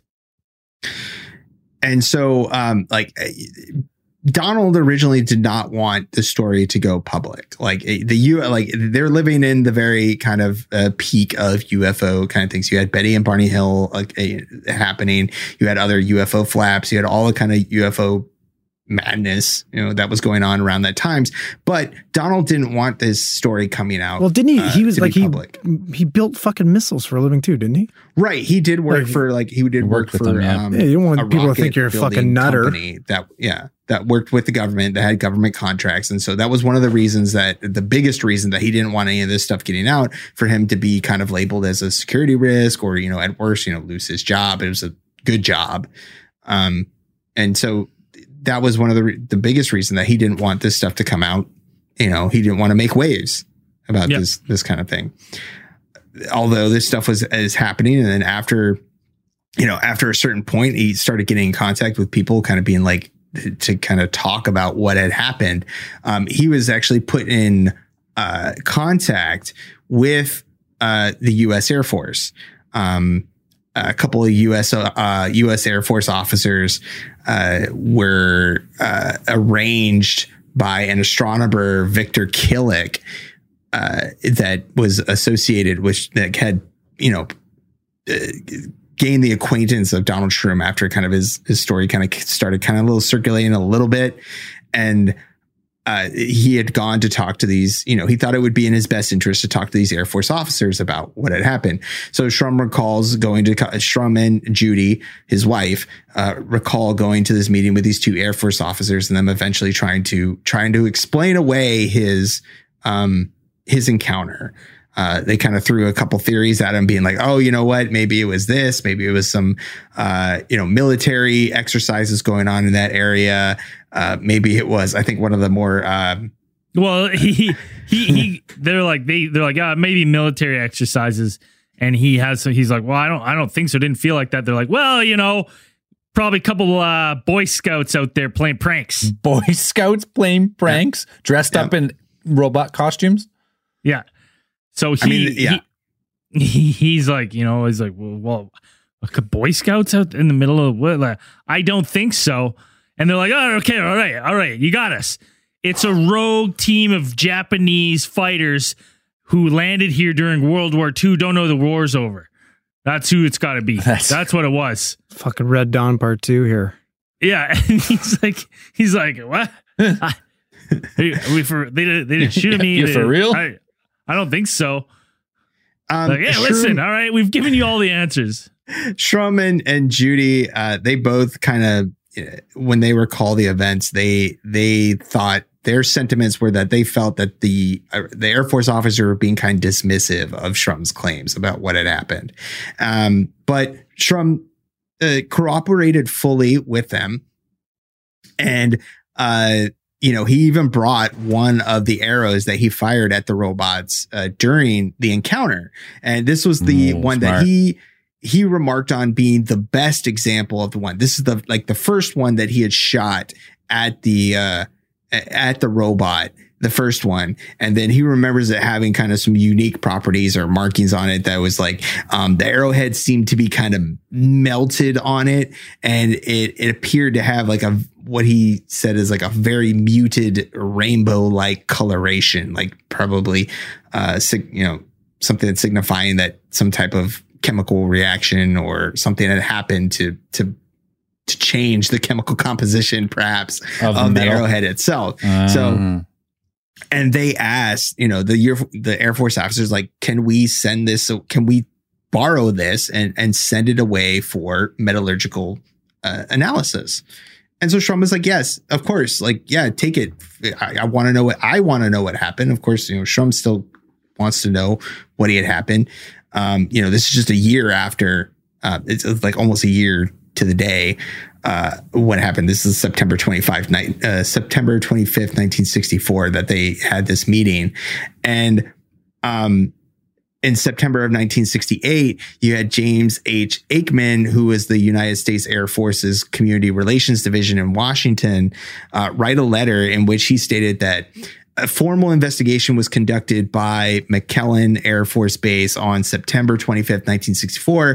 Mr. Shrum provided the Air Force with an arrow tip, but not with a complete arrow. The tip was not subjected to any laboratory analysis. It has been loaned to the University of Colorado UFO Study Group and has yet to been returned to Mr. Shrum. And then that's pretty much all you ever hear of that. well, it was never subjected to any laboratory analysis, so they didn't do anything. The Air Force didn't. They sent it to, they loaned it to the University of Colorado and then just- you never really hear anything after there. that. Huh. Of that arrow. So, but he still had the other two arrows. So he still had the other two arrows. And, um, uh, in in addition to loaning the one to the Air Force, Shrum gave uh, uh, like Shrum gave them also a annotated map, like the exact location of where this stuff had happened. So two or three weeks later, Shrum said that he went back with his brother Bill and his friends Vincent Alvarez and Bill McAdams, who had been with him on the trip, and they returned to the exact scene where Shrum had said that he had had this encounter, and then uh, when they got there, Shrum says that they discovered that it seemed to be that the the ground had been combed over the entire area. That he even said that he was able to pick out like rake marks, that this entire area had just been completely, you know, wiped over and seemed to be, you know, all traces of what had happened were gone. Well, he he's in touch with these two Air Force guys. They go up the ladder. Maybe, you know, so this is a, a pretty singular account, but maybe they tracked this crap on radar or something. Maybe someone else, maybe they knew about it and there's like, let's go get rid of any evidence. This guy said that he threw like 45 pieces of clothing out of a tree. Let's uh let's go rake those up. Let's go get rid of everything and just make it look like nothing ever happened and just bury it. Mhm. And so with that, then that was Shrum's conclusion as well, is that it seemed to be that people had, had closed this because he also remarked that they had found uh, cigarette butts and some discarded cigarette packages. Tons of cigarettes butts, various brands, packages.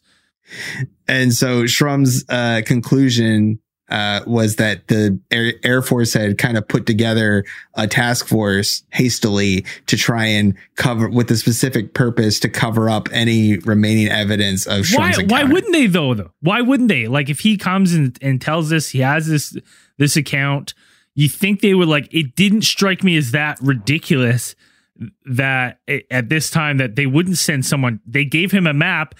Why wouldn't they follow it up? Why wouldn't they comb the trees where they think yeah to see if there's any like anything that comes up? So like, oh well, hacking darts. It's the '60s, right or '70s. Uh, it, this didn't surprise me that much. I don't know if they were hastily trying to cover anything up or if they were Looking seeing for if there was any artifacts evidence and they could fucking recover. Mm. alien shit. That makes more sense. Because what are they going to say? Some random dude lighting shit on fire? Like, go ahead, tell your story, dude. It's irrelevant. We don't care. Yeah. We want cool alien technology. Yeah. so Shrum managed to actually while they were out there as well, he found the other arrow. So like I said before, he had two arrows, but th- this is when he recovered like the so he found arrow. he found the second one when all the fucking G men ripping the place apart didn't find anything. It was in a bush. yes. Uh, It's in a bush that- that might a not bush? have it, it was in a fucking Mazenza found. bush. No, think about it though. All That's where we found it. That's what he said. think about it. Those guys who were sent out there from the Air Force, they're all hacking darts left and right. They're like, oh fuck, what are we doing out here? This is okay. They Well, literally ripped the fucking ground up looking for shit. no, they're raking Yeah. the ground. yeah. on the tree, by the tree. By the tree. But if he missed, if he missed with that arrow and it went you know, a couple hundred yards into a random bush, right? Yeah. Only he, only he would know the direction. That doesn't honestly. That is the least. yeah, he would only know the direction to in the fucking arrow he shot while shitting his pants at a giant I mean, robot yeah, in the pitch I mean, black. the general direction. in the But so fucking Shrum pitch has the black two- because he couldn't see anything but fucking two large Shrum eyes. has the two arrows um, from the Cisco Grove encounter. And so he manages to loan both of these to the NICAP investigator who was kind of assigned to his case, Paul Cerny. And Paul Cerny takes those to for uh, a metallurgical analysis so they could be done. Now, um, the arrowheads were sent to the laboratory of Pennsylvania uh, or a laboratory in Pennsylvania um, that was uh, NICAP was familiar with using. But Cerny would later explain that the Shrum's arrowhead were packed in cotton prior to being tested. And this is important because um, by the time they were removed from the packing, the strange traces of metal uh, that had uh, apparently because of the, the way that the, the cotton packing had kind of uh, surrounded the arrowheads that strange metal had flaked off and fallen onto the cotton, cotton. So the lab accidentally threw away the cotton along with the metal flakes. So they Yeah. couldn't get, they didn't How find convenient. anything Mhm. on the on the arrows That's a tr- themselves. that's a tragic, tragic end to the tale. So they got rid of the only arrowhead left that could have shown if the arrowhead hit the robot, sparked, left some residue. Whatever residue was on there is lost in the cotton wrapping from the packaging. But like I said, Donald Shrum kind of sat on this story until 2007. Now there are previous iterations of the story that were published in a, like a one or two publications, like UFO magazines, that didn't necessarily mention his name, and some of them actually had like a bit of embellishment, and some of them were kind of. Um, How do you I think the Shrums kind of The kind story already. That's fucking crazy. well, they they kind of said that they they they were either embellished or that they were um, some of the stories were had inaccuracies that were printed alongside and people kind of you know probably taken liberties with some of the story. So Shrum didn't actually put his story his entire uh cl- you know his entire telling of the story uh, down on paper until 2007 and then you know actually put his name onto it.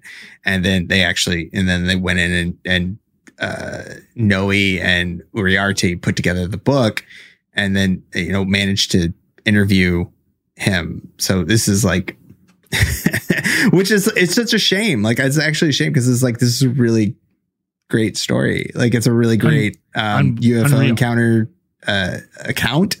And it's just like the the fact that it kind of stood it's kind of stays hidden and it's not lumped in with um you know Betty and Barney Hill Travis Walton any of those things it's really it's like I find it it's fucking travesty man. Yeah, no, it's a it's a wild story, fun story. a lot of fun. a lot of fun to this read. Just just put yourself in his shoes and you're up the tree and there's fucking you know two humanoids, two robots. They're gassing you. They're trying to grab you out of the tree. You're shooting arrows at them. It's fucking wild. Wild. Why make it up? Why would why? Forty was it almost forty years later? He finally tells the story. No, but he had told the story before. Well, like the story yeah. had been printed. Like He, it, he but just it remained hadn't- anonymous. Yeah, he the, the most of the time, like the story, the story would end up being uh, the times it had been published, or at least um, you know retellings of the story as from you know, as people had heard it had been printed, but it, it left his name out of it and just would be kind of lumped in with other UFO encounters. But this one never, it it never put he never put his name to it until 2007. See, I like that about this story is that he was anonymous all that time. So whatever like fame from doing a UFO circuit, doing all the radio shows and stuff, he didn't cash in on that his whole life. Right? He like t- he finally came out when he's you know he's probably an old like really old man at this time, 2007. It's time to let everybody know how much of a fucking yeah, like the badass book, I like the book that he he was interviewed to do, like that didn't get again that didn't get published until 2011. So like, why even make it up? Yeah, exactly. Yeah, why why make it up at this point? Yeah, it's uh it doesn't really add up that he, this is like uh you know, we never shook his hand at any alien cons like you know, Oh, you don't see true. you don't you don't you don't hear his name going in, in convention circuits like this is not someone who, you know, monetized this. He didn't he didn't he didn't benefit from it. Uh if anything, this tale tells you that he suffered greatly.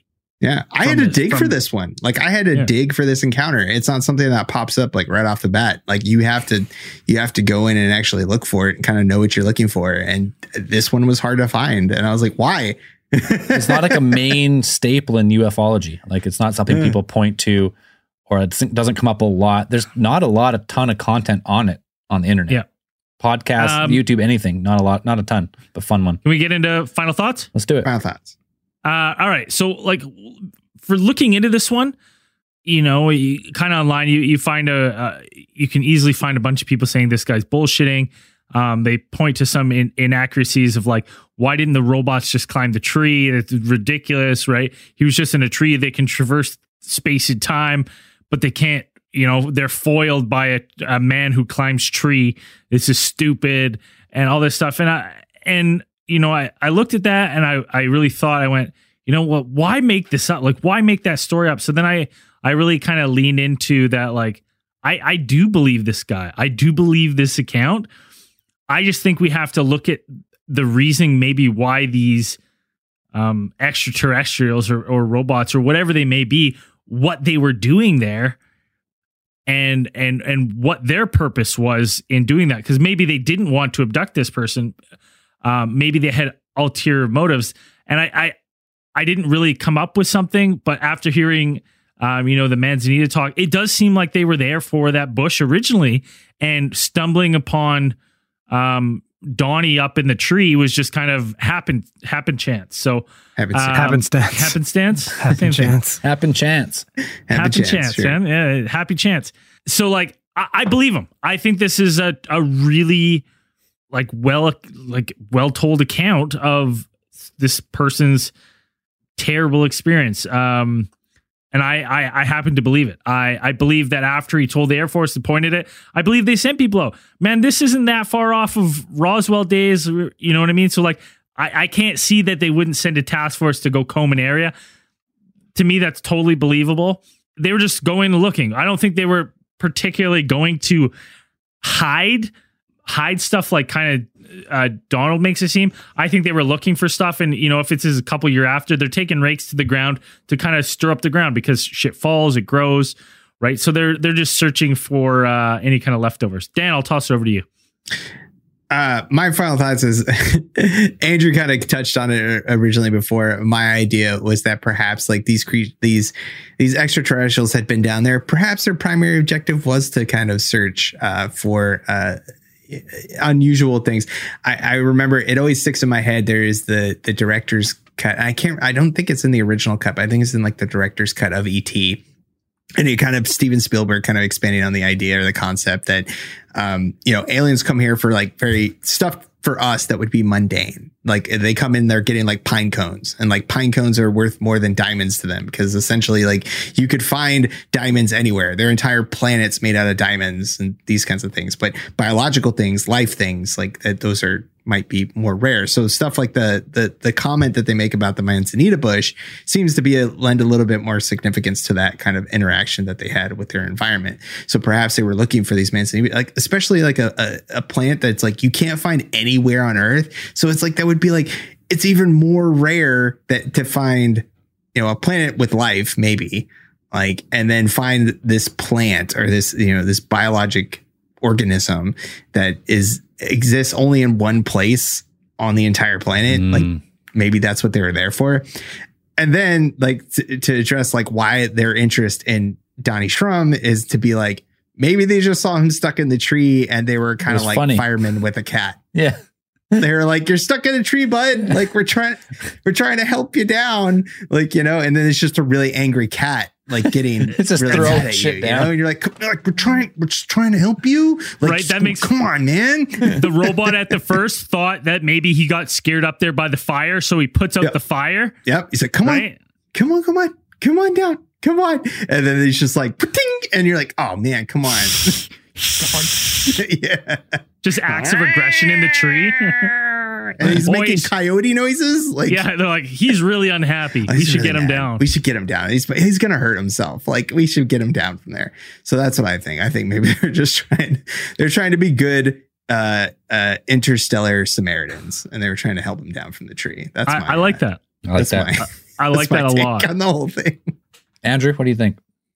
Uh, I mean, this one was a lot of fun. I think it was a really cool story. And true. As far as not being like not climbing the tree, like Braden was saying, when people try to disprove it, like first of all, maybe they've never seen a tree before. Maybe this is their first time on the planet. They don't know what a fucking tree is, or maybe on their planet they don't they don't climb things. They've never had to. They don't know what the fuck. They don't know how to. They don't have the muscles. Right? That's true. just something they don't know Could what. be- they're so squat because gravity is so strong on their on their it's just not even a planet, so possibility they just them. don't climb stuff. yeah. right? Right? Or maybe they just see it's putting themselves into too much danger potentially. I don't know. But for me, I just like it's tough because I'm I just with all this technology to get to Earth, and it seems like they really fucking wanted this guy. I mean, fucking uh old Shermie here, Shrim, you know, he was 100% positive they wanted him. And I think if these fucking yeah. people, I think if they really wanted him, Well, maybe ninety nine point nine. well, if they even with 99.9999, if they really wanted him, I feel like they would have got him. Right? I don't think they would have given up after the fucking fourth gas. Right? I just I truly think that they would have got him. I think it's a really cool story. I think he thought he saw something. You know, was he eating bushes, uh, fucking berries off the bushes potentially? I don't know. Was he dreaming? I don't know. You know, did he wake up? Was there a little bit of, you know, a little bit of fucking paradoxical hypothermia, and that's why he stripped his clothes. And when he woke up and he passed out, that's why he was only wearing a t-shirt and jeans. Potentially, I don't know, but it was a fun fucking story. Hell yeah, yeah. I would agree. I like I like the theory that so they're these ETs are coming here for this manzanita tree. This is the one of the most rare plant on, plants on Earth. Maybe what we think of like as fuel for interdimensional travel is not red mercury or some type of uranium. it's some- Manzanita bushes. It's some yeah, it's some manzanita sap that we don't even recognize as being a like highly valuable commodity. But maybe this plant only grows on a handful of planets in our galaxy. And you know, that's why there's so many sightings in California, not just in this one in general, but just in California. So they're here. They are I like that. they're excavating these plants or they're looking for these plants. They just by chance come across our boy here, Sh- Shroom, Shrum, and and the rest. I'm not sure if they're fucking with them or what they're doing, but yeah, they can't climb because we we always depict like little ETs, like especially as grays, as like they have no muscle. They're not going to be able to pull themselves up a tree. If you if you just look at their body type, you're like, there's no way this guy can do a pull up. It's impossible. So maybe they just can't get up the tree. They're not really there for him. So they just kind of like they fuck with him a bit, like Dan said, like the cat up the tree. They fuck with him a bit. They try and gas him out. It doesn't work. They just leave him. They grab their manzanita sap and off they go. Cut their losses. Cut their losses and off they go. Yep. And in in in doing this though, They're like, fine, fuck you then. Fuck you.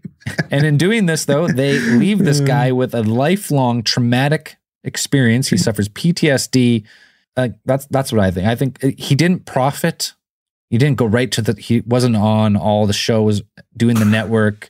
He didn't like. He, he didn't do the UFO tour. Like, didn't didn't, do a tour. Didn't do a tour. Guy falls asleep in the fucking tree, sees a couple owls, freaks out, starts shooting arrows at him, fucking doesn't know what's happening, starts lighting shit on fire. Hey, And then this turns into his fucking Al Bundy fucking Polk High story where he goes around telling everybody how much of a badass he is shooting arrows at fucking robots.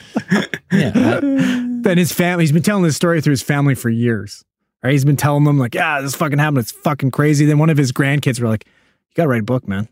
Come on, Papa. Hey. Write a book. It's crazy. So he does. and, and it's hard to uh, corroborate the his events specifically because he's the only one. But the other guy did see the lights that night, the UFO. Yeah. Interesting. He corroborates that. So at least at least they there was something seen by more than one person from more than one location. I mean, it's his word versus what you think for his story. Well, if we but- could see the lights, can't we go back and look at the fucking star map and see if there's fucking special lights at that point in time or anything like that? you're saying it's a uh, atmospheric phenomenon. Maybe. I don't Hey, know. I don't know, but it was a fun knows? fun story, fun to look into if you haven't. There's a couple interviews out there. There's not a lot of good stuff, but there's a little bit if you want to. Yeah, I, I will 100% um, or 99.99% recommend the book. The book's really good. Go Uh, the it's got a huge appendices, like got a bunch of interviews with Donald Shrum himself and um, a lot of stuff in there. It's real fun. It's real good read. It's real fun. They're not paying me to say that. They are not. They are not. Fun case though. Uh, let's we gotta start wrapping this one up. We didn't discuss beforehand, so maybe we'll have to skip it this week. A theorite of the week. We didn't. It just, I mean- we completely forgot. No, We could give it to the Well- ATI for those fucking sweet cards they sent all of us with cool stickers. But we could we could give it to this to ATI in general. yeah. Yeah, I think so as a group. No, You know what's funny is the ATI sent cards. Dan, I have your card here. I had Sure. Andrew's card here. I didn't get a card. What? It got lost in the mail probably. oh yeah, probably that's hilarious. But uh, yeah, Um, custom made ATI cards. The ATI. with stickers. They're cool. I think I finally put a firewall on the ATI. Hopefully, I just can keep them out of my computer here for a bit. Well, maybe that's all we have to Um, do is make them theorites of the week, and then they'll leave us. Maybe that's it. Maybe that's what it is. Maybe that'll that'll do it. Theorites of the week. Theorites of the week are whoever the ATI may be. Let's give it to them Um, the other thing Whoever I just wanted whatever. or whatever. the other thing I wanted to announce is uh, just be, happen chance of uh, me being gone and then y- you know uh, Zell having his offspring. Uh, we didn't get a chance to announce the meat draw winner, and that meat draw Oh. winner is Anna LeBlanc. Anna LeBlanc. So Anna LeBlanc, I'll be in contact with you shortly. Is that for uh, the to pumpkin? prize to you? Uh, sorry, I didn't get an opportunity to do the big uh, wheel of uh, Spin wheel of wheel. spins. Um, Spinning for spinning. everyone. But uh, this last month's winner is Anna LeBlanc. So, And that was for the pumpkin carving contest. Yeah, she did some awesome. She did three turnips. They looked amazing. Oh, that's cool. Well, uh, do we have the pictures? Can we put them on socials sometime? Yeah, coming up there? yeah, I, I, they're on our stories right now. Perfect. Go check them out. Alien Theorist podcast on pretty much everything, or at Truth is Out There on Twitter. All right. End of the show. Everyone's favorite time.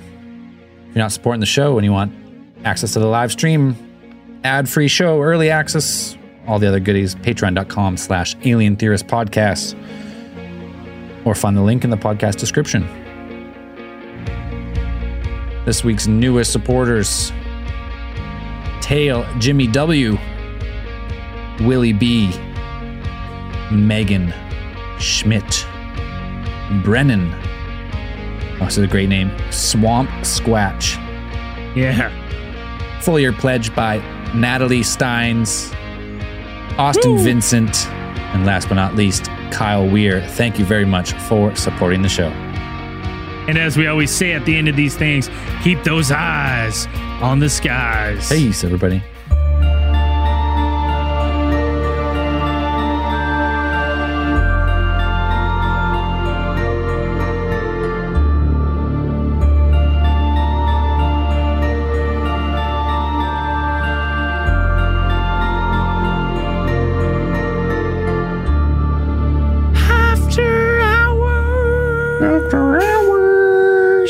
Um, I was thrown off this whole case file by uh, looking at Dan with no glasses. I know, right? Yeah. It's And weird. you, you realize like the, the the huge expanse that is between my Yeah. eyes, like the Yeah. huge like It's got a huge so- bridge. it's really weird.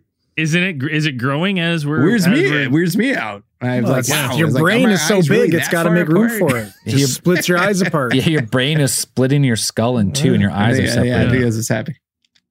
Something. Uh, 100%. your eyes wide or am I narrow? I who knows anymore. yeah, um, I got contacts. What's so special about Hero Bread's soft, fluffy, and delicious breads, buns, and tortillas? These ultra low net carb baked goods contain zero sugar, fewer calories, and more protein than the leading brands, and are high in fiber to support gut health. Shop now at hero.co.